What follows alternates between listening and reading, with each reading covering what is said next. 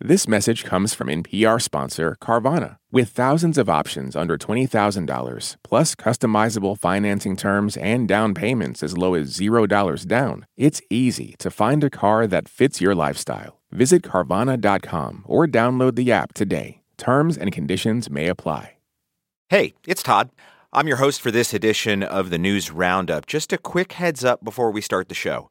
The news is changing rapidly, and things might have changed by the time you hear this episode. So stay up to date with all the latest by listening to your local NPR member station and visiting npr.org. Thanks for listening. Enjoy the show.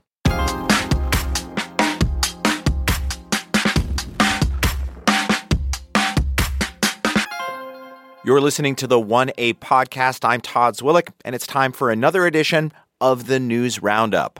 What a week. The fact is, they made a firm conclusion. I did not break the law. And hours before, Mr. Chief Justice, and may it please the court, we are here because for the first time since the War of 1812, our nation's capital came under violent assault. That's how it all started at the Supreme Court. But the big question is how's it going to end? Also in the news, a groundbreaking verdict in Michigan, one that could reshape the debate over who's held criminally responsible for gun violence here in the United States. And what happens when one chamber wants to govern and the other wants to campaign? Our guest this week, are Megan Scully, Bloomberg News' Congress editor, is in the studio. Welcome, Megan. Thanks for having me. Libby Casey is here. She's a senior news anchor covering politics and breaking news at the Washington Post. Libby, great to see you. Thanks so much, Todd. And Anita Kumar, you know her, senior managing editor at Politico. Happy Friday, Anita. Great to be back. Good to have you here. But because we have so much legal news this week, guys, Supreme Court, Trump's immunity, special counsel, we're going to start with an extra guest to help us keep it all straight. Mary McCord is here. Mary is executive director of the Institute for Constitutional Advocacy and Protection at Georgetown University, who joins us from Washington, D.C. Mary, great to have you. Thanks for having me, Todd. Oh, good. So good to have you. All right, let's start with special counsel Robert Hur and some of the intense reaction to his report into President Joe Biden's mishandling of classified documents. Now, Hur found that there wasn't evidence to charge Joe Biden and that he cooperated with the investigation. But it's what he said about Joe Biden's age and mental acuity that's riled the president. To quote Robert Hur, his report says that Biden willfully retained and disclosed classified materials after his vice presidency. Biden isn't being charged. Neither is Mike Pence, of course. Donald Trump, who's accused of mishandling classified documents and obstruction at Mar a Lago, is facing charges, Mary. How come? Why the difference?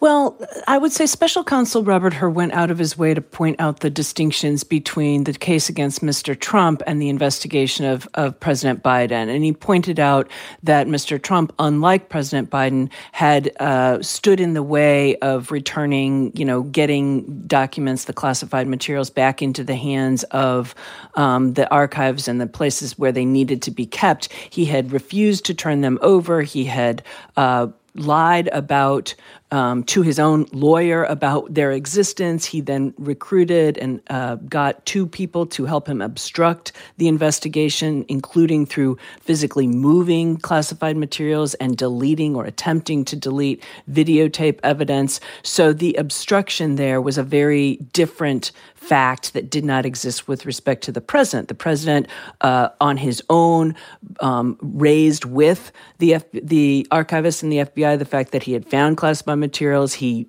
consented to full searches of his home and his office. And of course, he sat down and did interviews. So that cooperation was a big distinction between these two cases. Now, Hur also included lines in his report referring to Joe Biden as an elderly man with a poor memory who forgot the year of his son's death.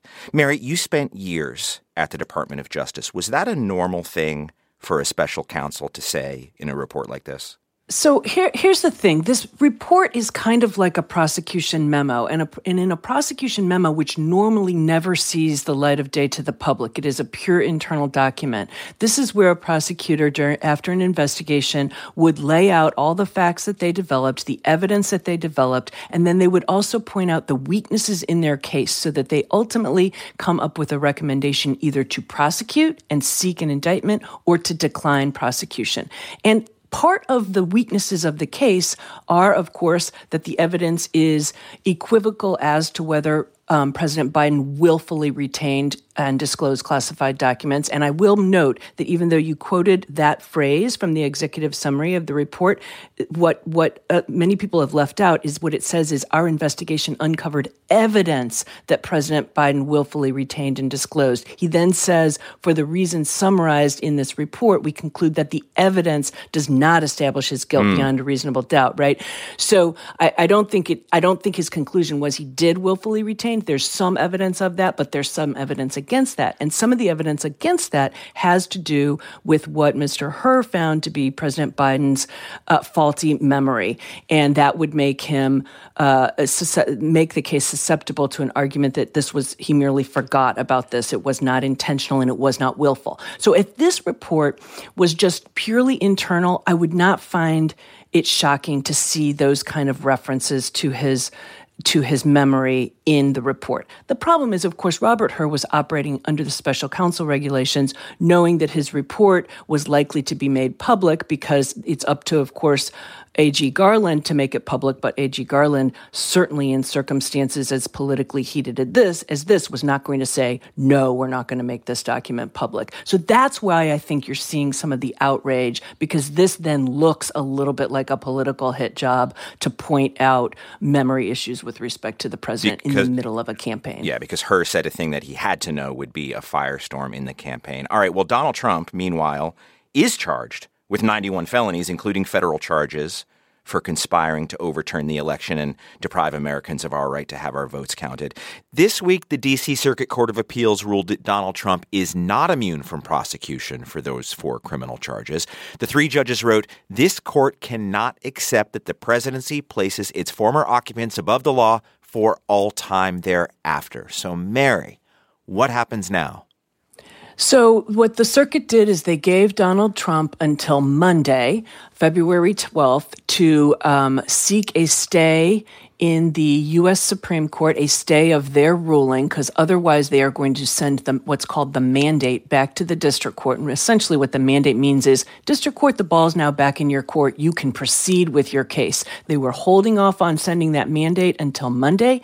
If the former president files a motion in the Supreme Court for a stay of the mandate pending his filing of a cert petition, then of course the, the case will remain stayed. And so all eyes now are going to be on the Supreme Court. It's almost a certainty that Mr. Trump will file that on Monday, and then we'll see how quickly the Supreme Court acts. How long could it take for them to decide whether they'll take the case or whether they'll stay it? When will we have news about when Trump's trial for these four charges might happen? So the Supreme Court could take a motion for the a stay and treat it as a motion for cert, a petition for cert, which is petition for review. They could grant it based on that. They did that in Bush v. Gore, or they could issue a stay if they if they decide they want to issue to stay, and the president could take you know much longer to file his petition, and then the, the Supreme Court t- could take as long as it deems you know it wants to take before it actually rules on the petition. If it then granted it, that would then trigger a brief briefing schedule, which normally would be quite lengthy. But I, I think there's good reason to believe that the Supreme Court would expedite this briefing schedule. schedule. And to be clear, I think they will expedite review of a petition for cert, and particular and, and if they do issue a stay, I think they're likely to set an accelerated schedule even for the petition. Now, it is also possible they will deny a stay and deny cert. Um, the the D.C. Circuit issued a unanimous opinion. It's a strong opinion. It it uh, you know, deals with all three serious arguments that Mr. Trump made, and the Supreme Court doesn't have to agree with every single word with, within the D.C. Circuit's opinion. But if they agree, agree at the end of the day that President Trump, that the former president is not entitled to absolute immunity from criminal prosecution, they could de- deny cert. And I think it's, you know, I think that's not beyond the realm of possibility. I don't really think they want to rule on this. I mean, mm. this is a loaded calendar. Sticking with the Supreme Court, by the way, may be a related case. Also in the court this week, of course, oral arguments into Colorado's ruling that Donald Trump is disqualified from running for president or disqualified from the ballot under the 14th Amendment, Section 3. Mary, it seemed from the oral arguments that justices aren't really interested in disqualifying Donald Trump from the ballot. Do you think that for the justices dealing with Donald Trump on the 14th Amendment case and the immunity case, that there's a connection between the two? So I think they would certainly deny that there's any connection if they were asked and they were to give responses. Um, they're separate cases. They're completely separate legal issues that really are not very related, other than the fact that they both stem from the fact that there was an insurrection on January 6th. And there's the question of Mr. Trump's culpability for that insurrection. But I, I, think they would say each case would be dealt with on its facts. But they're human beings, right? They can't help but know that both of these cases are in existence right now. They obviously are going to have to rule on the 14th Amendment disqualification case, and they now have before him, or will on Monday have before them, the decision about whether to take up the other case. I would say that it's not that the court isn't interested in, um, you know, 14, the application of the 14th Amendment, Section 3. What I heard during the questioning yesterday is uh, almost everyone on the court, uh, regardless of what president appointed them, is deeply concerned about the ability of states through their ballot access laws to make decisions about the eligibility of a candidate for a national office, a federal national office like the presidency and concerned about disuniformity between the states um, based on the state state enforcement of essentially this constitutional provision. And they, you know, different justices expressed concerns about other things related to this. They did not spend very much time at all talking about sort of the the core issue of did Mr. Trump engage mm-hmm. in insurrection, but they're concerned about the state having the ability to make those decisions. As I've said before, Mary McCord is the co-host of what I think is the best podcast on prosecuting Donald Trump. It's called Prosecuting Donald Trump with her co host Andrew Weissmann. I recommend it. Mary, as always, thanks so much. Thanks for having me. We're going to take a quick break here. We'll be back with more of the news roundup in just a moment. Stay with us. I'm Rachel Martin. You probably know how interview podcasts with famous people usually go. There's a host, a guest, and a light Q&A. But on Wildcard, we have ripped up the typical script. It's a new podcast from NPR where I invite actors, artists, and comedians to play a game using a special deck of cards to talk about some of life's biggest questions. Listen to Wildcard wherever you get your podcasts, only from NPR. Hey, I hear you have a birthday coming up. Yeah, you. If you're listening to this, that means you have a birthday coming up eventually. And here at Life Kit, we want it to be a special one magic can happen and good luck can happen and serendipity can happen if we're open to it. How to have a good birthday, even if you're not a birthday person. That's on the Life Kit podcast from NPR. Jasmine Morris here from the StoryCorps podcast. Our latest season is called My Way stories of people who found a rhythm all their own and marched to it throughout their lives. Consequences and other people's opinions be damned. You won't believe the courage and audacity in these stories. Hear them on the StoryCorps podcast from NPR.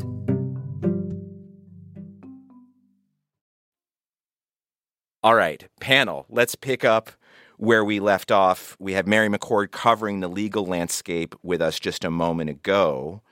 Let's consider the political implications of what we heard from the special counsel, from the D.C. Court of Appeals, and from the Supreme Court. Why should a single state have the ability to make this determination not only for their own citizens, but for the rest of the nation? Justice Elena Kagan there from the court just this week. All right, no immunity for Donald Trump. 14th Amendment Section 3 case is Donald Trump disqualified from the ballot. Special counsel report saying Joe Biden won't be prosecuted, but also calling his age and his memory into question. Libby, how did you digest all of this this week? There's so much to, to focus on here. I think the Supreme Court case is, is a great example, though, to just try to divide the crazy politics of this moment with the legal processes that are taking place. And for example, the Chief Justice, John Roberts, he wants to see as much unity as he can on his bench. So I love that Mary talked about sort of how specific and nitty gritty they were getting on some of these like subsets of the case. They weren't talking big thoughts about insurrection.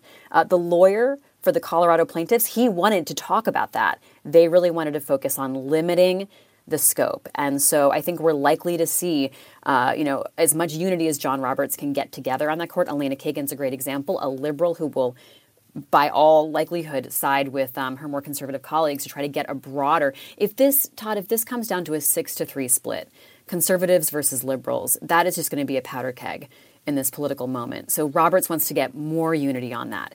If he can also get unity on this question of immunity and perhaps not touch it, uh, allow the unity that came down from the lower court to, to follow through, it will sort of try to calm the nerves of this moment.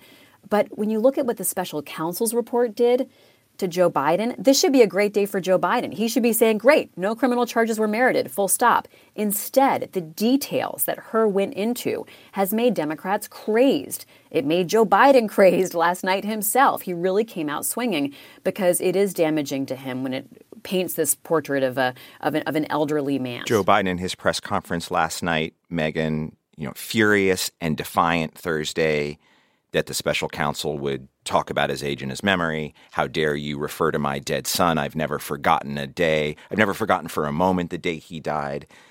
And then, while he's swatting back at a report that called him an elderly man with a poor memory, he referred to the president of Egypt as the president of Mexico. I mean, that happened live. How did you digest that whole thing? So it's important to note it's not the first time that that he has flubbed in, in this week a foreign leader's name. He Angela Merkel, you know, referred to her as as her predecessor.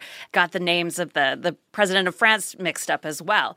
So this is just really fueling the the attacks from the right that the president is is this elderly man and doesn't have a great memory or really a, a grasp on his job that raising the question of whether or not he's fit to serve another 4 years as commander in chief.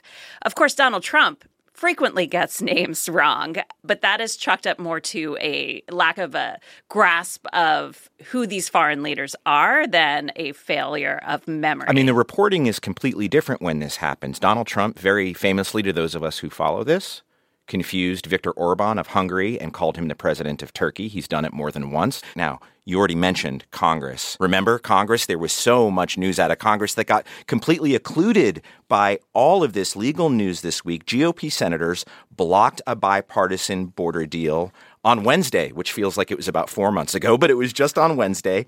Oklahoma Republican Senator James Lankford was at the helm of negotiations on an immigration bill that was supposed to be tied with aid for Ukraine and Israel. And Lankford said that one popular right wing media personality was partly to blame for the lack of support within his own party, though Lankford wouldn't say exactly who it is.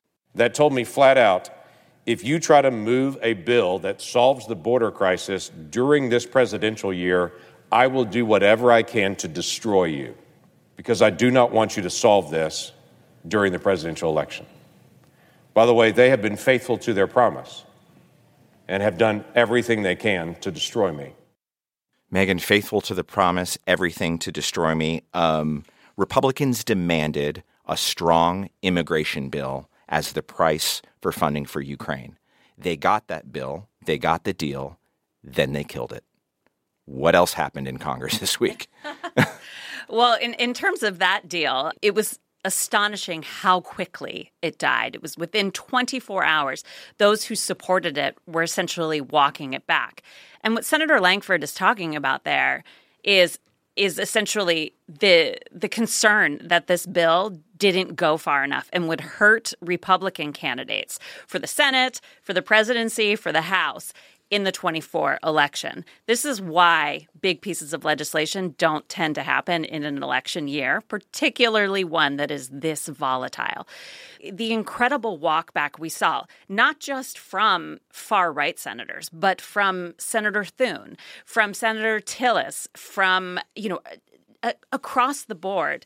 Um, people who are, are typically allied with Senator McConnell to turn on this was was astonishing and um, and I think really puts to bed this issue for this year and as as the chief democratic negotiator said Senator Murphy probably for the next decade even as we see this migrant crisis and and, and its effects permeating throughout the country.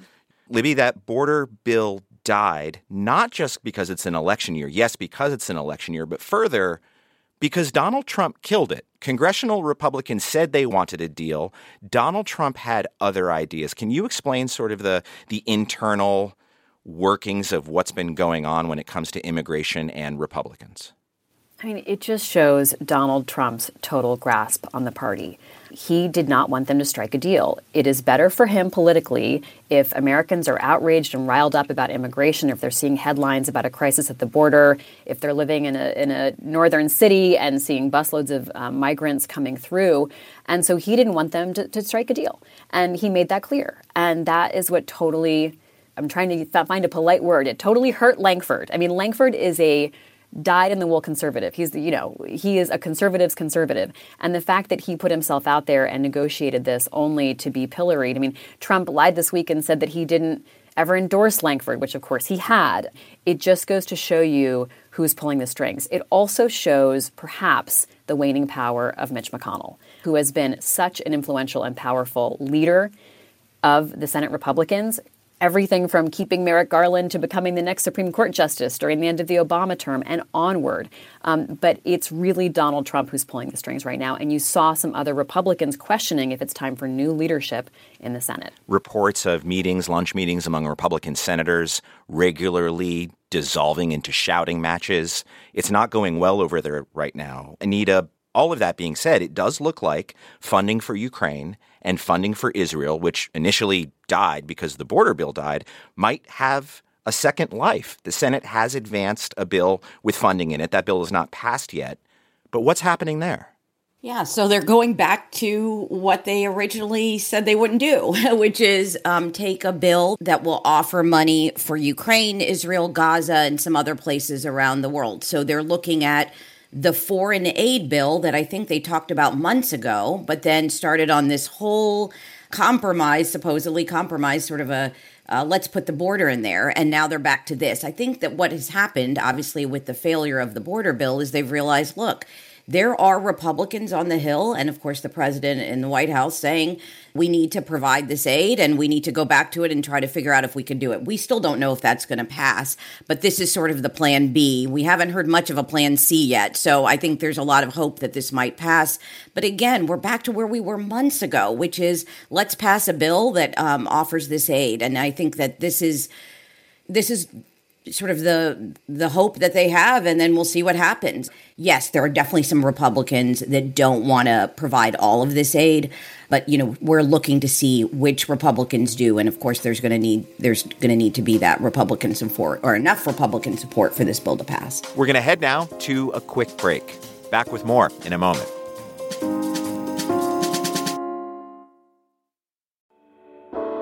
On It's Been a Minute, we're keeping you in the know when it comes to culture. I break down the latest trends and the forces behind them and introduce you to the creatives who think deeply about how we live today. Come for some good old cultural analysis and have a few laughs with me. Listen to the It's Been a Minute podcast from NPR. There are a lot of issues on voters' minds right now. Six big ones could help decide the election guns, reproductive rights, immigration, the economy, healthcare, and the wars overseas. On the Consider This podcast from NPR, we will unpack the debates on these issues and what's at stake. You can listen to NPR's Consider This wherever you get your podcasts. These days, news comes at you fast. But the truth? Getting there takes time. There's something that hasn't been disclosed yet. Embedded is a podcast that takes the time to look beyond the headlines. How how did this happen? How did we get here? With original documentary storytelling. Listen to NPR's Embedded wherever you get your podcasts. This message is brought to you by Wondery. In the climate ravaged year of 2072, the city of Pura protects residents from global catastrophes, but a dark secret threatens Pura's very existence. Binge all episodes of The Last City ad-free right now on Wondery Plus. Let's get back to the conversation. Um, gang, a new poll from NPR, PBS NewsHour, and Marist shows that immigration is the biggest issue for Republican voters right now, while Democratic voters are most concerned with preserving democracy. Well, we were just talking about Congress, Megan. How is the current chaos in Congress over the border deal being spun by Democrats and by Republicans with their base? So we have uh, Republicans for the last several months trying to really pin the border problem on Democrats generally and President Biden in particular. And when you look at the polling, both, the latest poll that you just referenced as, as well as polling across the board, Biden's unfavorables on this are extremely high. Um, and a lot of this has to do with the fact that the issue is permeating across the country and, and, is really stressing services even in northern cities where a lot of these migrants are going. That is why this is becoming such a national uh, conversation. But what we're seeing now is Democrats, after this deal collapse, the one we just discussed, uh, that Senator Lankford negotiated with with Democrats. Uh, we're trying to see Republic or Democrats recalibrate this conversation and pin it on Republicans for for really denying passage of or e- even consideration of the biggest immigration compromise in a generation. I mean, that's what happened. Mm-hmm. Yes, yes. So you you have House Republicans saying, but it didn't go far enough. It's my way or the highway. It used to be in Washington that if everybody hates a compromise, that was a mark of a good deal. Something in it for everyone to to not like, but there was enough there to grease the wheels to get it through.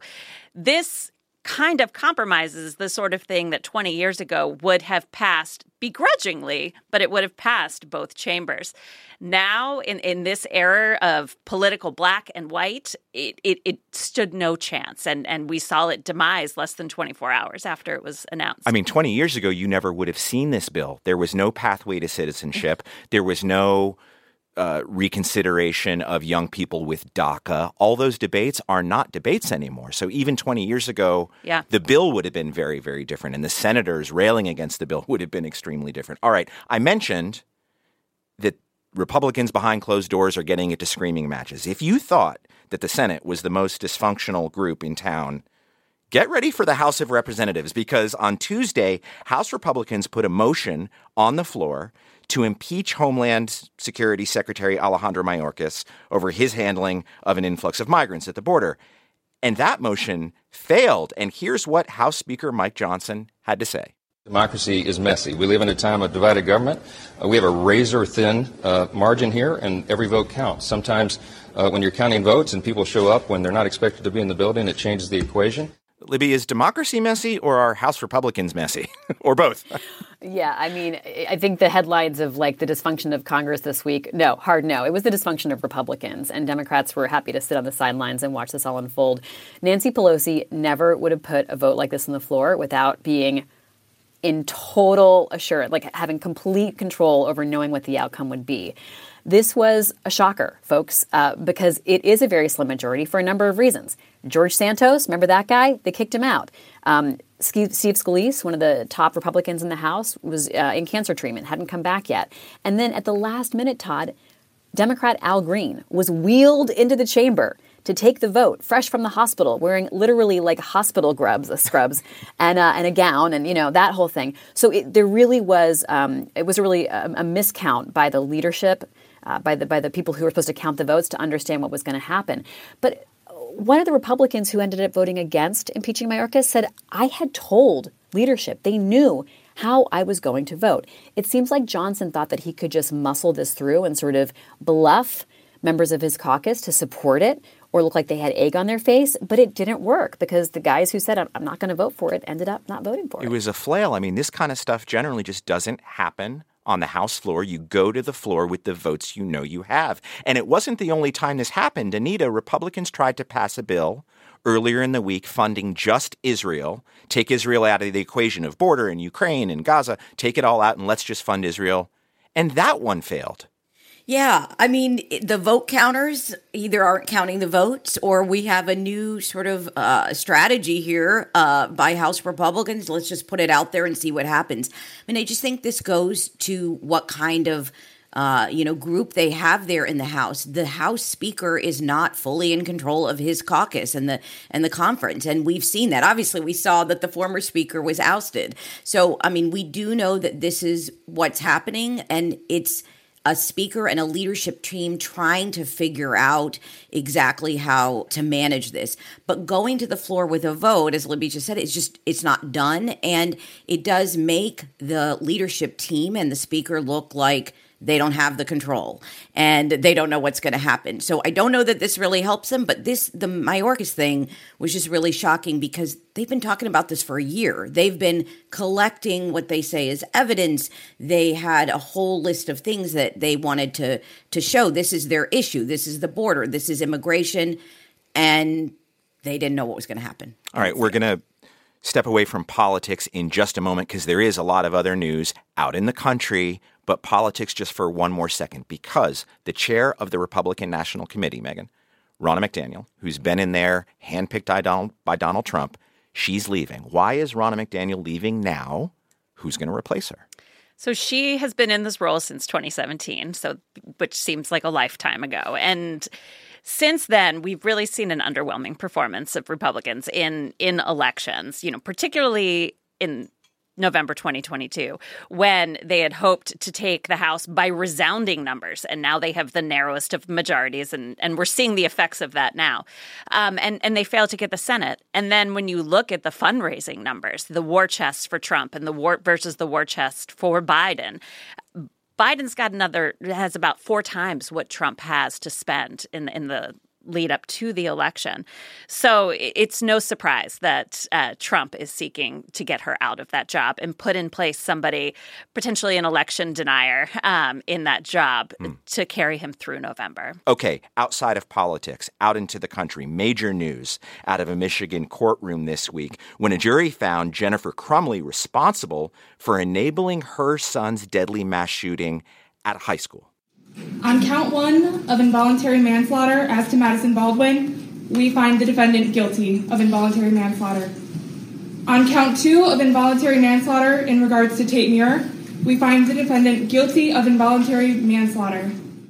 Now, it was Jennifer Crumbley's son who killed four of his classmates at his Michigan high school in late 2021. A tragic incident, and flash forward to now, which was a groundbreaking trial Crumbley is the first parent in the country to be held responsible, Libby, for a child carrying out a school shooting. What did prosecutors actually show at this trial? Why is it so important?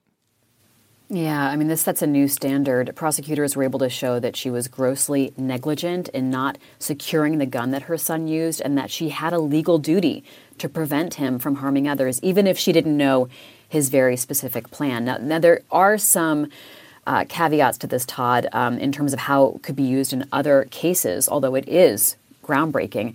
There were some very specific circumstances here. Uh, the, the mother took him target shooting. She bought the gun. Um, they knew that he was in mental distress. The parents were called into the school because the counselor thought he was having suicidal ideation. And instead of taking him home, they went back to work and he went back to class. No one searched the bag that he had with him, Todd and the gun was inside of it. Um, we're also going to be watching now to see the father, and if the father is ultimately convicted as well. He'll be facing trial uh, imminently uh, next month. Um, and one thing about that is that when um, there was a 911 call, the father basically implied that he thought his son might be involved in this, that mm. his son might be the shooter. So it does show that the parents had some concern and awareness. Um, four people killed, 11 people injured, um, and the boy who did this was only 15 years old. Anita, as Libby mentioned, the father also set to go on trial soon. What kind of precedent does this set for other cases? I'm sorry to say, future cases that we're likely to see in this country with, with minors and gun violence? Of course, every single case is different, and all the evidence and the circumstances are different. But you have seen a lot of families of victims. You've seen people in, you know, gun what they call gun control groups advocating for holding parents and you know other adults responsible for a very long time obviously we've seen more and more mass shootings happening um, at schools and other places and you've seen that push and we've just never seen what has happened so i do think it's going to set a precedent of course we have to see what the circumstances and evidence are every single time but you can bet that prosecutors across the country are really going to look at this closely and say look can i do this this time so it's going to set a precedent. And I, I think you're seeing, we saw a lot of comments from parents and family members uh, this week saying, you know, nothing will obviously change what happened, but they felt that this was really important uh, to have this conviction out there and for someone to be held responsible. All right, we set that news in Michigan aside, and, and Anita and Libby, I think, are correct that it does set a precedent because unfortunately there will be more cases. I do want to make sure, in addition, that we get to some economic news. There was a lot of news around the economy, including from the House of the Mouse. That's right. Disney announced a new partnership between ESPN, which it owns, Warner Brothers Discovery, and Fox for a joint sports streaming service. That service is set to launch in the fall. What are the details, Megan, of the big deal? So this would be a massive shakeup for for the industry um, and and potentially a death knell for for cable and satellite companies. We've already seen an industry group representing mid and smaller sized cable companies reach out to the Department of Justice and asking them antitrust authorities to asking them to review this case. They're worried about what this means for their bottom line. We saw stocks of cable companies go down about 8% on this news uh, and it would really be uh, a different approach to, to watching sports um, and and also how these bundlers market them and and you know the the absence of Amazon and and also YouTube uh, in this deal was also notable. I watch my local well, Washington Nationals baseball on a local cable channel that carries local baseball. Like, is that going to die? I could not say one way or the other, but I would say that they're looking at these stocks falling and uh, just which way they're already struggling. Um, these the, a lot of these cable companies, I think that it is certainly a another struggle for them. Our thanks this week to Megan Scully, Bloomberg News' Congress editor, Libby Casey, senior news anchor covering politics and breaking news at the Washington Post, and Anita Kumar, senior managing editor at Politico. Thank you all for joining us today. Before we head to the global edition of the News Roundup, Fans around the country have been raising a red solo cup this week in tribute to the late country star Toby Keith.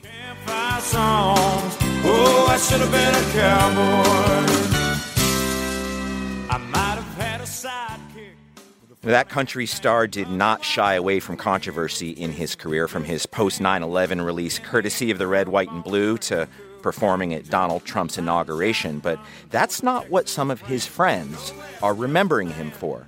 Here's late night host Stephen Colbert. I think he enjoyed how unlikely a pair we seemed. I sure did. But Toby was always surprising people. You would think you, you know who Toby Keith was. And then you're watching Obama's Nobel acceptance speech, and there's Toby Keith giving him a standing ovation.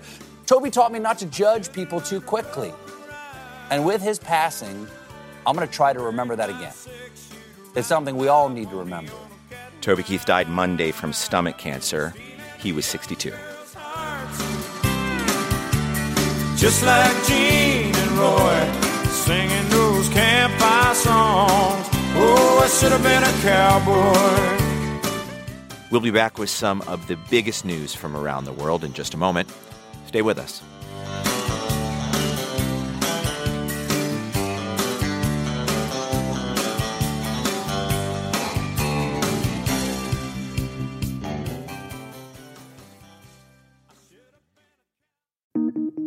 Listen to Embedded for moments that stay with you. I could smell the smoke, I could smell the dust. Voices that resonate. Stories that change the way you think about your life. How how did we get here? The Embedded podcast is NPR's home for original documentary series.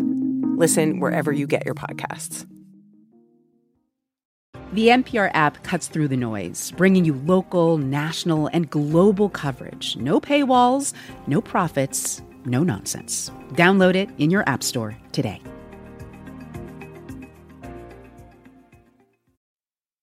It's time now for the global edition of the News Roundup. Coming up, President Biden has a rebuke. I'm of the view, as you know, that the conduct of the response in Gaza, in the Gaza Strip, has been um, over the top. Meanwhile, Israel and Hamas fail to reach a deal to pause the fighting. Also, Pakistan goes to the polls in an election mired in violence, and a major military shakeup in Ukraine just days short of the two year anniversary of that war due to Russia's invasion. All of that and much more with my guest in studio, Joyce Karam, senior news editor at Al Monitor. She writes the China Middle East Briefing newsletter. Great to see you, Joyce. Great to be here, Todd. Jack Detch is here. He's national security reporter at Foreign Policy. Jack, great to see you again. Hey, Todd. Good to be here. And David Rennie is joining us from Beijing, where he's the bureau chief for The Economist and co host of the Drum Tower podcast. David, again, as always, Hello and Happy New Year. Uh, and oh, Happy Lunar New Year to you as well from there in Beijing. We're very happy to have you. But let's start in Gaza. The latest there, Gaza's health ministry says today the number of people killed in the tiny blockaded territory since October 7th has now surpassed 27,800.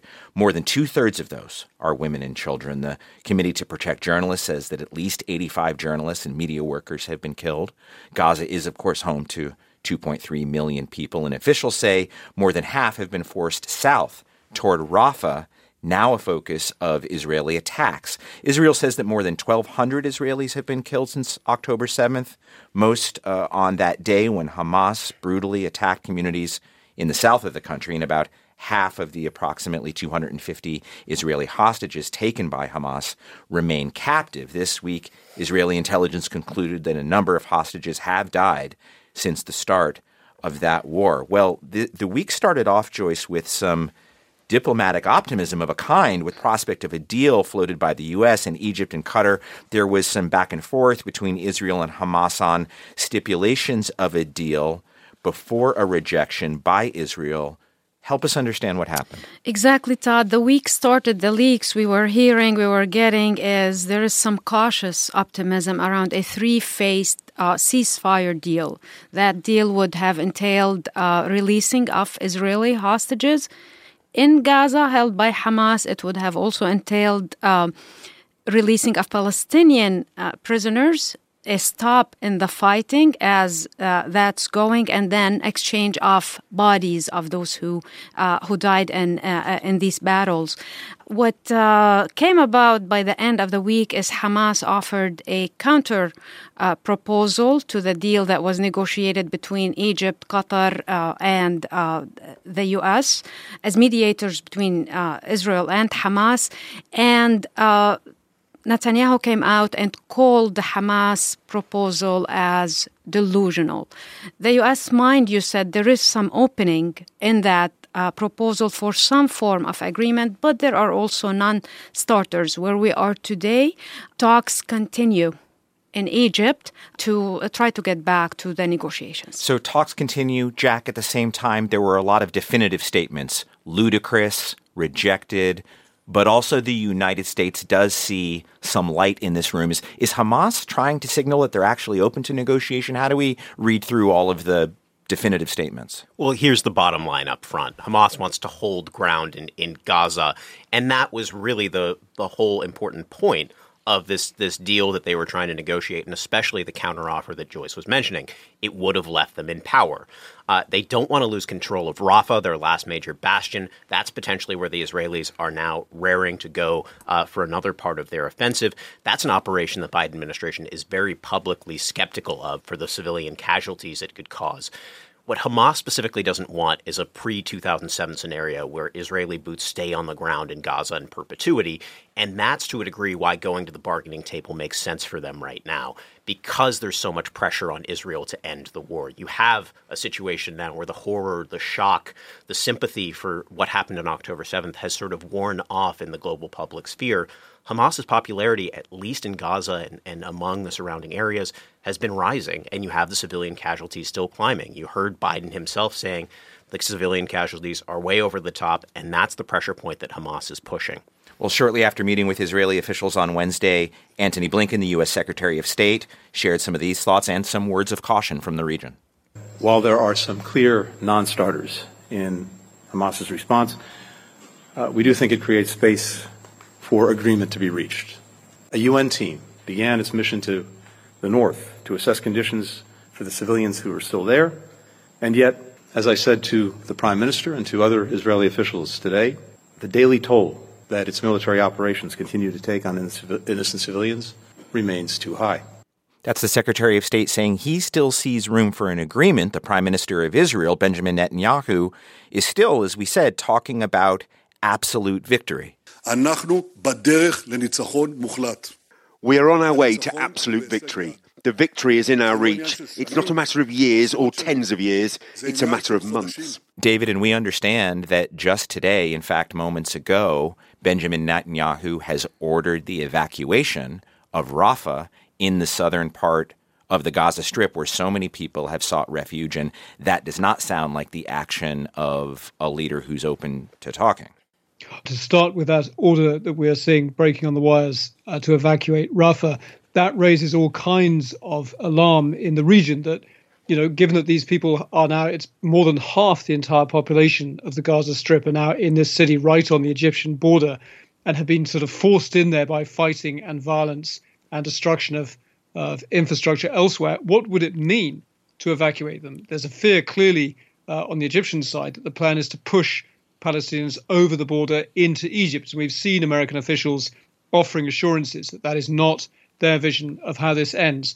But if you take a step back beyond the kind of the immediate breaking news of Rafah, and you look, as you say, Todd, at the real sort of rejection of the American brokered, uh, Arab brokered peace talks as well that are going on by Benjamin Netanyahu, there's a couple of enormous problems. The first one is that there's a clear difference of opinion about whether Hamas can be defeated, whether that is the end of this uh, war, the total destruction of Hamas, which is clearly something that Netanyahu has promised, uh, that he says uh, is achievable, that is enormously popular with his core voters and members of his uh, right wing coalition we saw American intelligence officials brief in Congress that actually, although tremendous damage has been done to Hamas, there's no sign that the Israeli military is anywhere near destroying Hamas. And so it would be hard enough if that was the only point of difference. Can you destroy Hamas? Is that the right goal?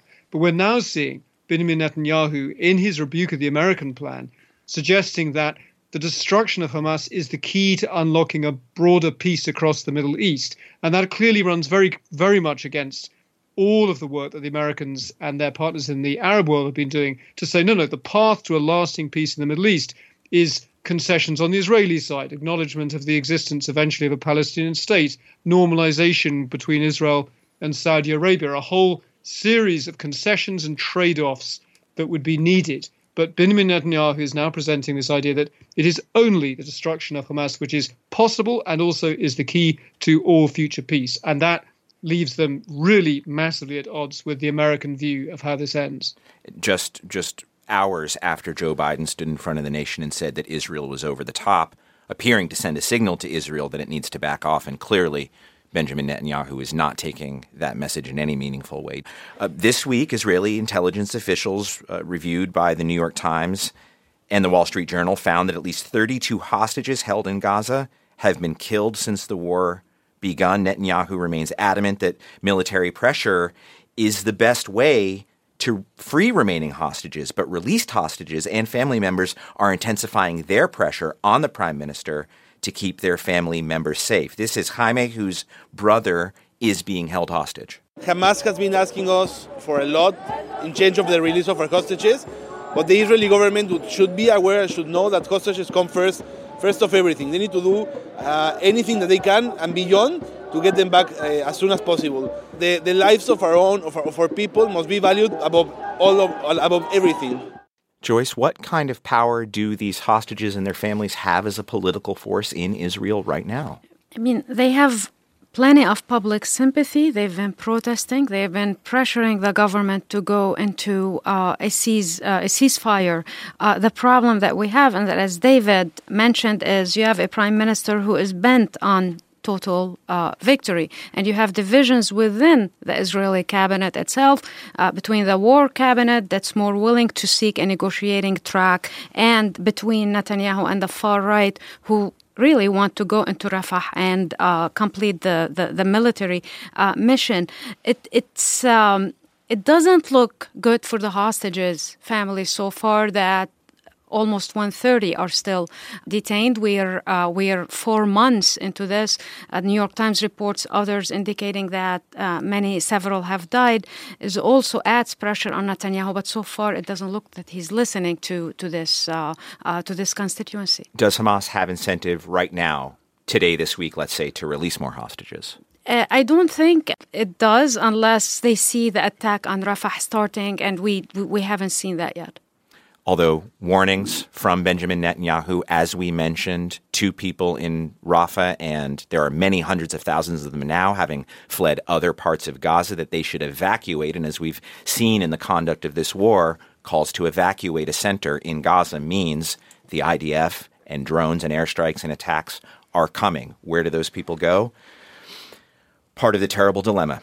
Uh, David, we were talking a little bit about U.S. aspirations for a normalization deal. Let's touch back on that before we move to the broader Middle East. Antony Blinken, of course, was in the region earlier in the week, as we mentioned. It was his fifth visit since the war erupted. And while he's trying to advance the ceasefire talks, he's also pushing for that larger post war settlement where Saudi Arabia would normalize relations with Israel in return for what they call a clear, credible, time bound path to the establishment of a Palestinian state in the words of the State Department. How does this latest rejection of a deal that we've been talking about complicate the broader aspiration for normalization? I think the aspiration for normalization has got to still be there. And in fact, we saw some of my colleagues from The Economist uh, were reporting that, in fact, privately, US officials, after the meeting between the Secretary of State, Antony Blinken, and uh, the de facto ruler of Saudi Arabia, uh, Mohammed bin Salman, they were, in their words, elated by how well the talks had gone because hmm. the fundamental logic of this deal involving things like American help with a civilian nuclear power program, security guarantees for Saudi Arabia, still remains very powerful. But there is the problem that Saudi Arabia, we saw them issuing a statement after the American visit clarifying that they absolutely will not normalize relations with Israel unless there is a Palestinian state because Saudi Arabia now more than was the case last year when these talks began, has to be seen by the rest of the Muslim world and the Arab world as defending the interests of the Palestinians. And so this deadlock with Bibi Netanyahu is certainly capable of dragging out and slowing down the logic, which I think still remains fairly powerful on the Saudi side, that there's a lot that they could see that they could get out of this deal with the Americans in a very dangerous neighborhood. Fascinating to see the Saudis warming ties where I am with China economically, but still looking to the Americans for those fundamental security guarantees. Joyce?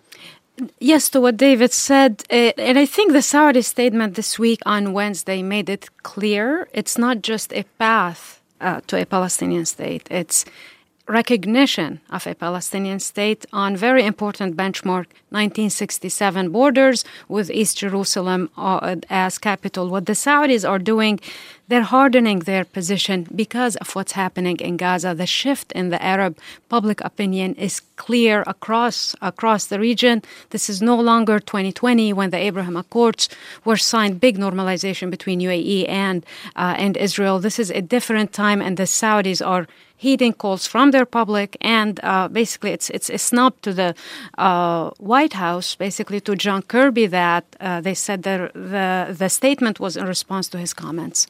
Now, as we draw back from this conflict into the broader Middle East, we see a wider war that's been spilling out across the region since the start of the Israel Hamas war. The United States initiated airstrikes in a number of countries, including Syria, Iraq, and Yemen. And these strikes are retaliation for a drone attack late January that killed three U.S. service members. Dozens more were also injured in the attack at the American outpost Tower 22 in Jordan.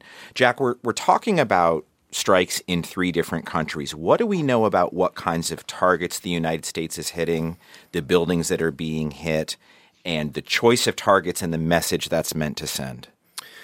This is a little bit of an uptick from the Biden administration because now, specifically when it comes to Iraq and Syria, you're going up from the Iranian proxies to actually specific IRGC targets and IRGC groups.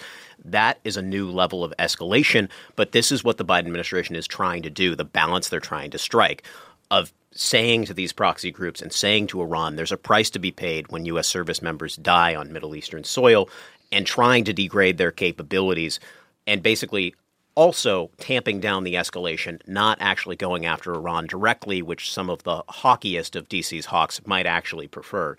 With Yemen, it's a little bit of a trickier picture. You have the desire from the West, the United States and the UK in particular, to reopen Red Sea shipping. You have countries doing that long, long detour around the Horn of Africa sometimes to, to reopen their shipping. That's a significant problem. So they want that to stop, but then you have the issue right there, the complication of the negotiations between the, the Houthis and the Saudi Arabians to try and end that uh, civil war in that country. So it's it's enmeshed in all of these tricky issues in the region with politics. The Houthis are an Iranian proxy, yes, but is it accurate to think about them as a direct Iranian proxy like Hezbollah? Are the Houthis quasi independent? They taking orders from Tehran? How do we think through like their actual role vis-a-vis Iran in this conflict? There's a level of independence of, of all Iranian proxies. The, the Houthis probably on the higher end of the spectrum when it comes to independence. These are cave dwelling people from the north of Yemen. Since 2014, they've taken much more power up throughout the country. Uh, as Saleh was was deposed, they sort of used him as an ally, kind of dispensed of, of him, uh, the former leader of Yemen. They've really consolidated control of most of that coastal area of Yemen. And this is kind of what they want to see coming out of a conflict in that country, and also why they've upped the strikes in the Red Sea region. They want to be seen as the big man on campus. So you have this little bit of, of a fractious relationship. They are getting these arms, they are getting this support from Tehran, but they have their own independent goals here. United States trying to debilitate these proxies and send a message without sending the message directly to Tehran, and that's a tough balance to strike. Meanwhile, Joyce a strike near Baghdad reportedly killed a senior commander of Kataib Hezbollah. That's the Iran backed militia that the U.S. says is responsible for the drone strike on American service members. The commander killed was Abu Bakr al Saidi. What do we know about why he was targeted and why now?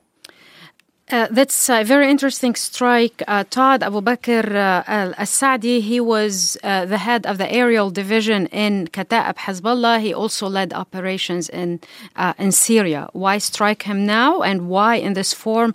This was the first targeted assassination that the U.S. carried out in Baghdad uh, since 2020 and the killing of uh, Qasem uh, Soleimani. Uh, and it's the second wave of uh, uh, retribution that the U.S. Is, is launching to the January 28 attack on its base in, in Jordan. we're seeing the U.S. go directly against head to head against these uh, these militias. It's upsetting the Iraqi uh, government, uh, but but it's it's in line with the contained U.S. response that it will launch targeted strikes operations while trying to avert a regional war. Kataib Hezbollah put out a statement We swear we won't be silent. Meanwhile, Iran is in the background, as we've said. David, at the nexus of all, nexus of all these militia groups is where Iran sits. And your outlet, The Economist, ran a piece this week called Why is Iran Hard to Intimidate? Why are they hard to intimidate? Well, for one thing, Iran cares uh, more about America's presence in the Middle East and wanting America to leave the Middle East than many Americans. Uh, you know, there is a long-standing desire to see America out of the Middle East, but it's also balanced by a sense that, you know, certainly in government, that if you don't have a security presence, you see things going wrong. You see this with the American Navy in action in places like the Red Sea. So America is very torn between, you know, reasons to leave and reasons to stay. Iran is not torn. Iran is extraordinarily focused on a future that it desires with America forced and intimidated out. And so there's an, just an asymmetry, a mismatch of the level of pain and the price that each of those powers, Iran and America, is willing to pay. That's one problem. The other is that trying to fight militias, people like Houthi rebels, uh, who, you know, you see America firing multi million dollar missiles from, you know, uh, hundreds of millions of dollars worth of US Navy ships to take out you know, runways, to take out uh, bunkers, to take out very low value targets, because these militias are not trying to run a country. Uh, they're just trying to survive. They're willing to take a lot of pain. There's another problem, which is is a military solution even feasible in this region? And my colleagues at The Economist made the point that maybe a decade ago, you would have seen countries like the Saudis and other Arabs, the United Arab Emirates, longing for America to really use its firepower to try and take out the Iranians and their proxies in places like Syria or Yemen. But a decade on, Iran is just so much stronger in its region. It really has its hooks deep into Syria. Its forces, its proxies are doing very well in Yemen. And so that is why my colleagues believe you see people like the Saudis and the UAE, for all of their fear and dislike of the Iranians, actually trying to go down the diplomatic track with the Iranians because they've basically given up believing that there is a truly military solution to this. And, you know, that is a, a signal that the Americans must also perceive from their mm. Arab allies in the region. And it's fascinating and frustrating, I'm sure, to American planners that as many of these proxy targets that they strike around the Middle East, is just not enough to make Iran care all that much about its true interests, Joyce. There have been more than 160 attacks on U.S. forces in the Middle East since October 7th. What do we expect to happen next in this regard? Are we going to see fewer American troops in the region, more American troops in the region, more efforts from the United States to try to brush back Iran? What do you expect? It appears, and I think Jack may know more about this, but that the U.S. military is already overstretched in the region. So I don't think there's much appetite to send more uh, uh, U.S. forces to the region. Uh, where things are is, as David mentioned, uh, you know, Iran benefits uh, from the state of chaos in the region, from countries that have descended into war Syria, um, Yemen, uh, Iraq, and it thrives in that environment by uh, boosting non state actors. At the same time, it's in nobody's interest, Iran included, to have a regional, a full blown regional war. And we've seen this line hold despite, you know, four months of uh, bloodletting uh, in Gaza. What's likely is this status quo to continue uh, to happen. Uh, the Houthis continue to attack uh, ships in the uh, in the Red Sea. The U.S. would continue to carry out strikes against them. But yes, I don't. hopefully, we don't see that escalating to a regional war in the in the Middle East. All right, let's move to updates in Ukraine now. Russia launched its full scale invasion nearly two years ago this month. Ukraine's President Volodymyr Zelensky replaced his top general yesterday, and it's widely seen as a risky move. Explaining the decision, Zelensky said that most combat commanders are not out front with their troops. As of today, most of them have not experienced the front in the same way as the minority who are really on the front line really fighting. This means that a different approach is needed, in particular, two rotations, another approach to managing the front, a different approach to mobilization and recruiting. All this will give greater respect to the soldier and return clarity to actions in war. Все це дасть більшу повагу до солдата і поверне чіткість діям у війні. This week, the Ukrainian military says it killed 890 Russian soldiers in a single day, and it's hard to know the exact number of military losses for Ukraine and Russia. Those figures can be weaponized by each side. More than 10,000 Ukrainian civilians have been killed and double that wounded. Those numbers are from the UN. Um, Jack, how significant this change in military leadership in Ukraine, and how has Ukraine's military evolved throughout this war to this point? It's seen as as turning back the clock from a more no- modernized NATO style military that was kind of trading space for time in the early days of the war to a more Soviet style military. Uh, it's not an exaggeration to sh- say that Zaluzhnyi's appointment back in 2021 was an earthquake. He's he's someone who has come from a new generation of thinkers he's somebody who wasn't part of the Soviet army, the first Ukrainian commander not to be so, really brought in these more flexible tactics, was beloved by his troops, uh, was so beloved that it was sort of a threat to Zelensky. Alexander Syrsky, who's going to replace him, is somebody who's from the ranks of the Soviet army. He's somebody who was seen as championing the Ukrainian approach in Bakhmut, which was throwing more and more troops into Russian lines. That was really considered something that bogged down and slowed down the Ukrainian offensives back last year. So this is something that's that's going to be a significant earthquake uh, in in Ukraine's military. One thing I just hear from analysts is uh, a small Soviet army, if you take that approach of fighting like the Soviet army, can't beat a big Soviet army mm. in the Russians. Back here in the United States, David, U.S. support for Ukraine's war effort is on the knife's edge. On Wednesday, Senate Republicans blocked a border bill that also had $60 billion in aid for Ukraine. Thursday, Senate Democrats decided to proceed with a, a stripped down version of that bill that still has that $60 billion in it. We'll see if it passes. It's going through sort of legislative debate right now. David, how what happened here? I mean, how likely is it that pro-Ukraine Republicans and Democrats will be able to get this aid package through the Senate? How critical is it to Ukraine? I mean, the Senate uh, has come under tremendous pressure. We saw fascinatingly the Polish Prime Minister tweeting that Republican senators should be ashamed for blocking uh, the first aid package that was linked to the immigration bill, saying that Ronald Reagan would be turning in his grave. So he knows exactly how to try and sort of prod the consciences of Republican senators. But the truth is that Republican senators are less of a problem than Republican members of the House of Representatives. And in fact, we saw this stripped down bill uh, being introduced by the Democratic majority leader in the Senate, which basically just was a, a bill of uh, sending $95 billion to Ukraine, Israel, and Taiwan. And actually, 17 Republican senators voted in favor. That was only a procedural vote, but it's a sign that there is uh, a majority on the Republican side in the Senate for sending more money to Ukraine.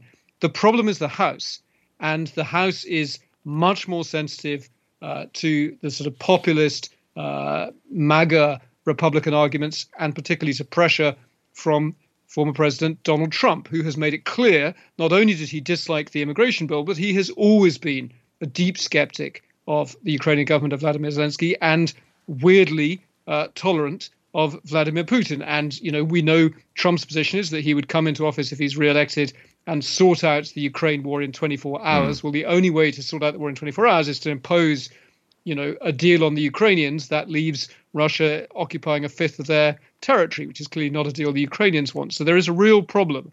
Uh, if Donald Trump goes all in on saying no money for Ukraine, uh, not just his previous objection to the immigration bill, if he goes in on no money for Ukraine, then I think it's going to be incredibly difficult to get it through Congress. A few short years in the Congress, it would have been impossible to imagine the center of gravity among Republicans being pro Russia and anti Ukraine. But that is precisely, as David says, where we are right now. Let's turn to this headline Tucker Carlson American host and propagandist, has been in Russia. He sat down with Russian leader Vladimir Putin this week. Putin's first interview with a Western media outlet since his invasion of Ukraine. Here's part of their exchange on U.S. support for Ukraine. And so, why don't you just call Biden and say, let's work this out? What's there to work out? It's very simple. I repeat. We have contacts through various agencies. I will tell you what we are saying on this matter and what we are conveying to the U.S. leadership. If you really want to stop fighting, you need to stop supplying weapons. It will be over within a few weeks. That's it. And then we can agree on some terms. Joyce, it's been almost a year since Tucker Carlson was fired by Fox News. What does Vladimir Putin have to gain from interviews like this, but also from his growing support, as David mentioned, on the American Republican right? This looked from what I've watched as a very easy, soft interview that Vladimir Putin got to amplify his propaganda uh, on on Ukraine. I mean, Tucker Carlson looked stunned most of the time. He lectured him about the history of uh, uh, Russia. For there, 28 minutes at one for point. For 28 minutes. There were moments where Tucker Carlson was laughing hysterically. I didn't understand the joke there, but it was definitely an interesting uh, back and forth when it happened. For Putin, this was this was an opportunity to uh, rally his base, to talk to uh, uh, to you know Americans that are sympathizers of Tucker too about his message on uh, Ukraine, but mostly this is this was the idea behind giving the interview to Tucker Carlson and say not to you or to Steve Inskeep or to Steve Rosenberg. Uh, these would have been very different sets of questions. I'll say. And uh, exactly. So, uh, so yeah, this was a big propaganda moment for uh, Putin, and he made the best out of Jack, it. Jack, what's your read on the two things happening simultaneously? Ukraine funding on the bubble in Congress, growing support among Trumpist Republicans for Putin. Meanwhile, a propagandist like Tucker Carlson in town to do interviews broadcast around the world. Yeah, I mean, certainly it's a branding exercise for, for Tucker Carlson. It, it seems like there is sort of some pro Putin sympathy within some ranks of Republicans. It's not clear that it's very detailed. So this kind of allows that propaganda, again, as Joyce was saying, to keep being amplified it goes to show the context actually matters. This is why we have journalists like uh, Steve Rosenberg and you and, and Joyce and um, Steve Inskeep is to have people who can debunk these things. I, I recommend that uh, our uh, listeners go and, and look at um, Steve Rosenberg's interview with um, the Belarusian Lukashenko. Um, just a, a masterclass in that, but it was obvious that Putin wanted no part of something like that. Yeah, and I'll just add to that, if I even have to, that Rosenberg, Inskeep, Zwillich, none of us have lied about January 6th since it happened either. So that's my read on Tucker Carlson and his role in all this. Let's leave that there. And let's move on to Pakistan. National elections that took place on Thursday. Votes are still being counted, but preliminary results put the party of imprisoned former Prime Minister Imran Khan in the lead. Its candidates ran as independents because their party has been barred from this election. Here's their spokesperson. Now is the time to allow democracy to flourish. Whichever political party gets the votes has the right to govern, and that right is given without any interference. And to stop this interference, we will do whatever the laws and regulations give us. The day before polls opened, terrorists attacked election offices, killing at least 30 people on election day. Pakistan had no cell phone service. The government said it had blocked access for security purposes. Jack, why are these elections such a big moment for Pakistan? Well, this is really about the military's back and forth with the political parties. And this is kind of a fascinating moment, right? Because Prime, Prime Minister Nawaz Sharif, former Prime Minister Nawaz Sharif, and his Muslim League Party are claiming victory. They're still behind in the polls.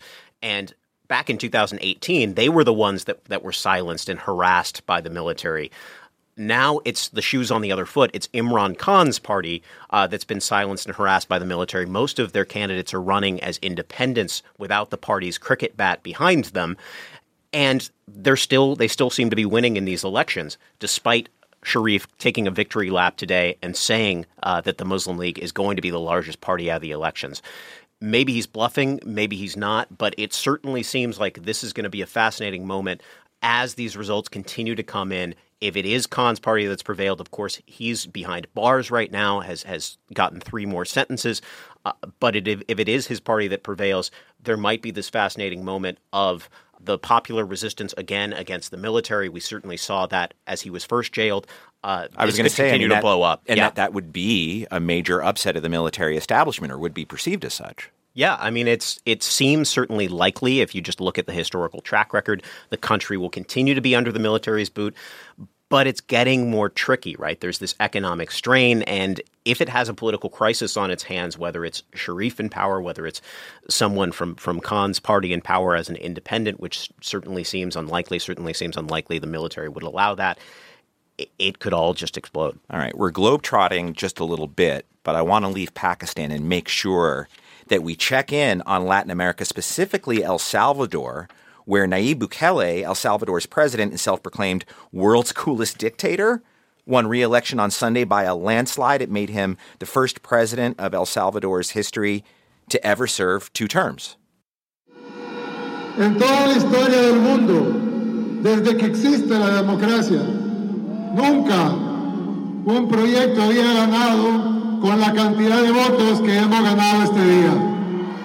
That's Nayib Bukele speaking to a crowd from the National Palace in the capital of San Salvador shortly after claiming victory. He says, quote, In the history of the world since the existence of democracy, never has an administration won with the amount of votes that we have won.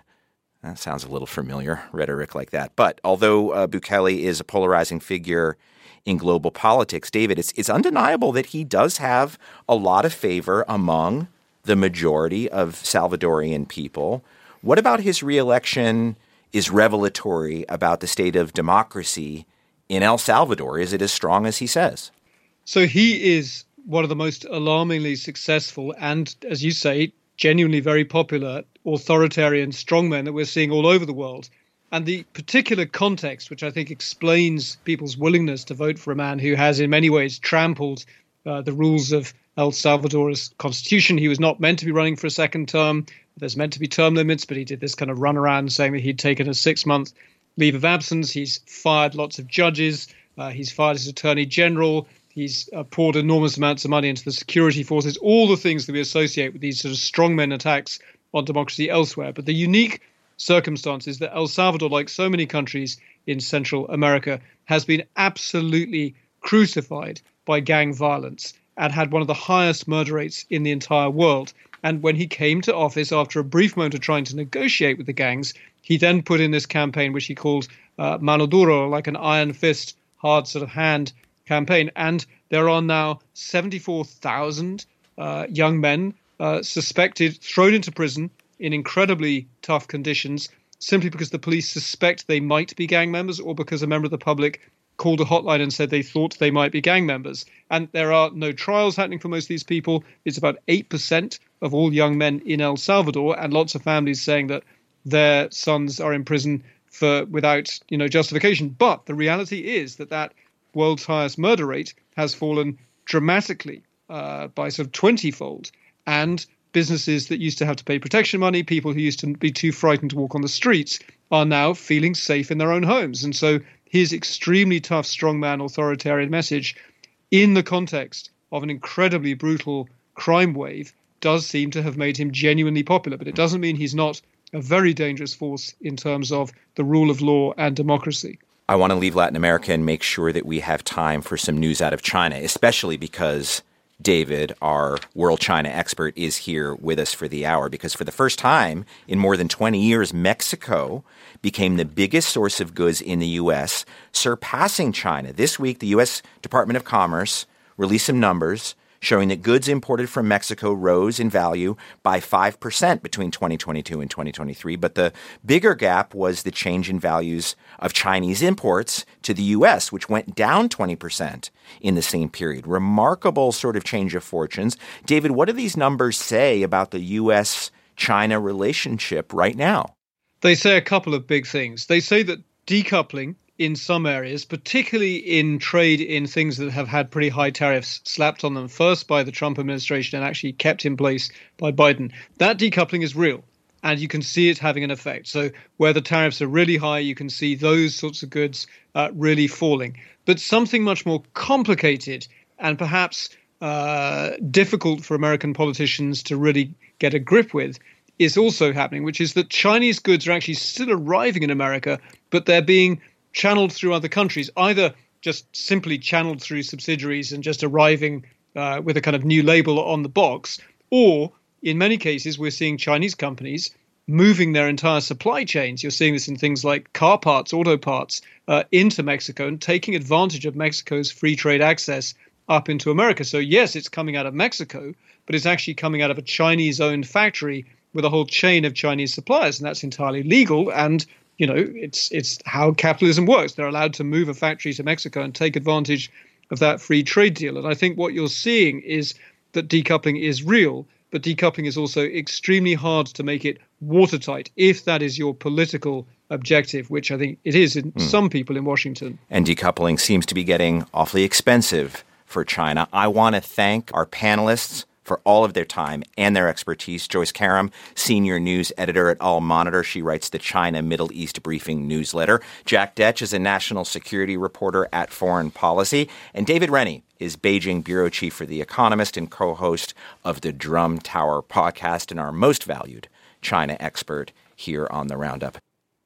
Before we go, a new trend on TikTok harkens back to an ancient Scottish word social media influencer Kira Kasarin started the trend last month. Just thought you guys should know that the Scottish have a word for laying around in bed after it's time to get up, and it's called hurkle I do be hurkling and I do be durkling, and once I've hurkled my last durkle in a given morning, I will get up. But I'm a big fan of a hurkle So, so it's TikTok. So you know the blowback was lightning quick. Even lots of Scots responded that they had never even heard this term. But a Scottish influencer's response this week did catch our eye. Here's Carolyn McQuiston. From my experience, no, Hurkle is not commonly used in Scotland as it stands. But did this phrase disappear with many of the rest when the Scots were repeatedly made to feel ashamed of their language and their culture? Maybe. So why the heck not take joy in the fact that one person's TikTok has potentially brought back a phrase from the brink of extinction and put it in the minds and mouths of millions of people? How cool is that? That's Hurkle Durkle. Mike Kidd is our sound designer and engineer with help from Kellen Quigley, who took over the board this week. Special thanks also to Kennedy Wright and Adrian Danhauser. Chris Castano is our digital editor. Maya Garg is our senior managing producer. AC Valdez is our senior supervising producer. Amanda Williams is our special projects editor. Aline Humphreys is the editor and producer of 1A On Demand with help from Matthew Simonson. Barb Anguiano produces our podcast. This program comes to you from WAMU, part of American University in Washington. It's distributed by NPR. I'm Todd Zwillich. We'll talk again soon. This is 1A.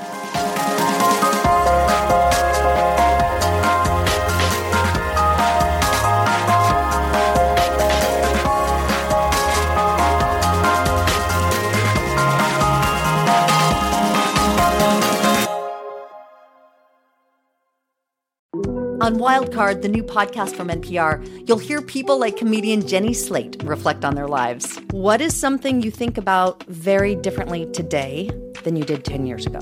Dressing, like not salad dressing. I've always loved it and I'll never stop. Dressing my body. That's all part of the new game show Wildcard, only from NPR. Listen wherever you get your podcasts. Ah, the satisfying sounds of more sales in your business. And from the sound of it, your business is growing. But you shouldn't have to pay more to scale your business. With stamps.com, you can import orders from wherever you sell online, find the lowest rates with the fastest delivery times, and instantly deliver tracking updates to your customers and stock up on supplies. Get started at stamps.com today with code PROGRAM for a four week trial, free postage, and a digital scale. Moms know the ups and downs of life. It's what makes them great subjects for books. This is one of the things that fiction can do, right? It can give us a window into the battles that each person is waging or facing, but it doesn't mean that we condone her actions. This week on NPR's Book of the Day podcast, we are discussing books centering mothers. So call your mom, then tune into the Book of the Day podcast from NPR.